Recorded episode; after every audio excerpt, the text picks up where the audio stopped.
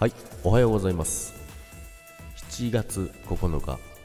金曜日です。ジャグです。はい、おはようございます。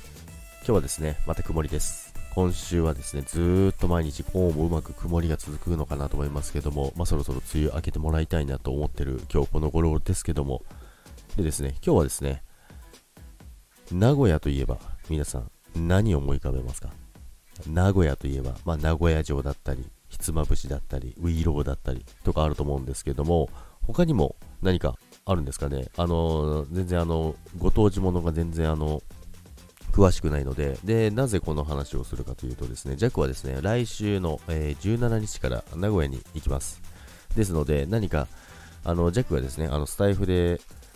情報をね、発信するのではなく、今日はですね、スタイフでね、あの、皆さんの、えー情報をかっさらっていこうかなと思っていますので、皆さん、名古屋といえば思い浮かぶもの、なんでしょうか。そして、名古屋といえばこれですよっていう何かおすすめのものがあればですね、ぜひ教えていただきたいで、で、です。